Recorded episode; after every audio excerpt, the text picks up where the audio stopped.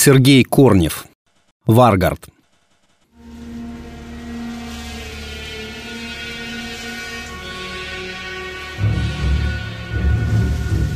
На Западном фронте всегда дождливо.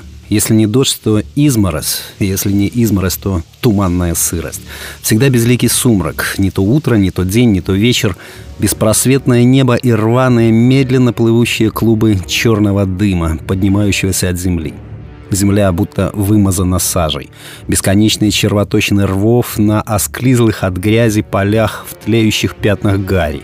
Обугленные коробки зданий с пустыми глазищами окон.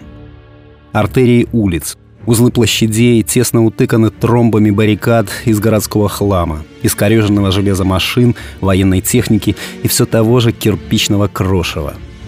Суетливо юркие точки людей, неповоротливо ползущие букашки танков, настырные, лезущие в самую тесноту, в самый дым. Так это выглядит сверху.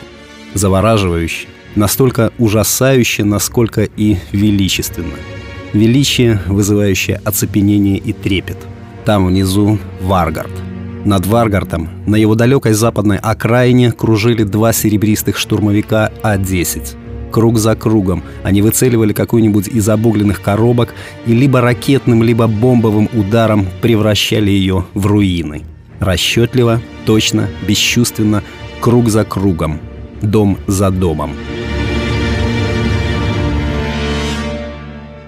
как вдруг один из тандерболтов круто повернул в сторону, так что он едва не свалился в штопор. «О, Пит! Что я тебе говорил? Они где-то здесь! Эй, тебя задело!» «Да не ори ты, у меня от тебя в ушах звенит». «А я тебе говорил, я предупреждал. Что будем делать? Ты их видел? Тебя задело?» «Нет».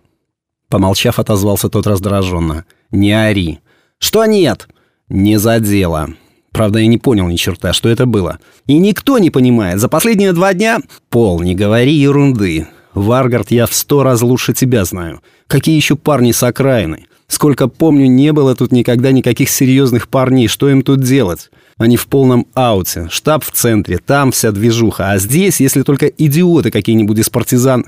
Ты не в курсе, Пит. Штаб обороны взяли еще вчера. И что? И ничего, никто ничего не понимает. То есть... Какой тогда смысл? Да я не знаю. Альянс пообещал реальные бабосы тому, кто замочит парней с окраины. Они валят всех, и пехоту, и танки, и нас. За последние два дня... Пол, не говори ерунды.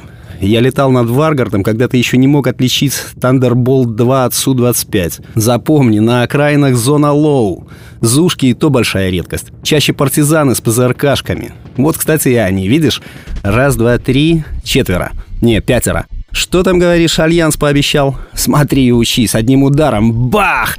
Где они? Считай, Пол. Раз, два, три, где четвертый? А, вон он, его в клочья разорвало. Упс, sorry, чувак. Где пятый? Считай. Раз, два, три, четыре, пять. Пол, все. Мне кажется, или ты что-то говорил про каких-то ужасных парней с окраины? Запомни, на западной окраине Варгарда я хозяин. Пит, пятый живой. Это Хай, Пит. Где ты его видишь? Стреляй! О, черт, смотри, они встали, они живые, Пит. Даже разорванный захилился. Они все хаи. Да не ори ты, вижу, стреляй. Тандерболты обрушились затяжными залпами из пушек и ушли на второй круг. Это очень странная хай, Пол. У меня на ГАУ-8 скиллы донатные поставлены на полный level. Моя пушка любого хая ваншотит. Хрень какая-то. Неужели все снаряды мимо, Пол? Самолет Пола, неестественно завалившись на крыло, стремительно спикировал вниз и врезался в землю. В обширный квадрат кирпично-ржавого крошева, подняв взрывное облако черного дыма и тяжелой влажной пыли. «Уроды! Я тебе говорил, Пит! Я предупреждал! Альянс так просто не будет бабло давать за квесты! Эй, Пит!» Второй Тандерболт вдруг сотрясла некая сила, и он оглушительно взорвался в небе над Варгардом, разлетевшись на изуродованные фрагменты фюзеляжа. «Это глюк, этого не может быть, Пол. У меня 50 уровень, меня нельзя убить. Они что, совсем, что ли, оборзели в этой гребаной игре?» «Э, слышь, парни, Тандерболты!» — нагло влез кто-то третий. Короче, расклад такой. Ваши левелы слетели до уровня нубов. Восстановиться, как обычно, вы не сможете. В персах вирус, аккаунты заблокированы. Сейчас вам на e-mail и придет номер Яндекс Денег. В течение ближайших двух дней вы должны перевести на этот счет по 5 штук. Тогда аккаунты разблокируются. Прежние уровни вернутся. А если нет? Вы кто вообще? Нет так нет, дело ваше. Вы кто? А это не ваше дело. Мы Варгард, парни с окраины. Ну, пацаны, ну нафига это нужно? Что мы вам сделали? Два дня, время пошло. Варгард вылетел, и связь оборвалась. Пит, по паспорту Петров Игорь Тимофеевич, 1977 года рождения, Грузный мужик с опухшим небритым лицом и длинными сальными волосами разъяренно сорвал с себя наушники и непослушной дрожащей рукой, схватив телефон, набрал пола. «Алло, Пашка, что это было? Кто эти уроды?» «Откуда я знаю?» — обреченным глухим голосом ответил тот. «Я слышал тоже, что и ты». «Беспредел! И что теперь делать?» «Откуда я знаю? Я тебе говорил, за последние два дня «Что делать-то? Я в этот гребаный Варгард штук 20 вбухал. Что ты будешь делать? Заплатишь?» «Не знаю, жалко. Столько играл. Персы прокачал. А ты?» «Надо подумать.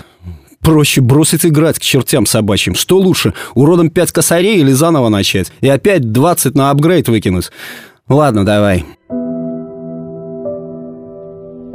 Мужик тяжело, с болезненным хрустом в костях, поднялся со стула и подошел к окну рассвело. Яркое летнее солнце веселыми игривыми искрами пронзало плотные пыльные шторы, орошая мягким ласковым светом мрачную комнату. Обшарпанные стены, суровый советский сервант, грязный диван с нагроможденными на нем шмотками и прочим барахлом, заляпанный стол с компом, вокруг которого валялись скомканные сигаретные пачки, высохшие чайные пакетики, пустые контейнеры быстро растворимой лапши. Да «Подавитесь вы, суки!» Недовольно жмурясь от солнца, решил мужик. «Лучше выкинуть пять штук, чем сдохнуть с тоски».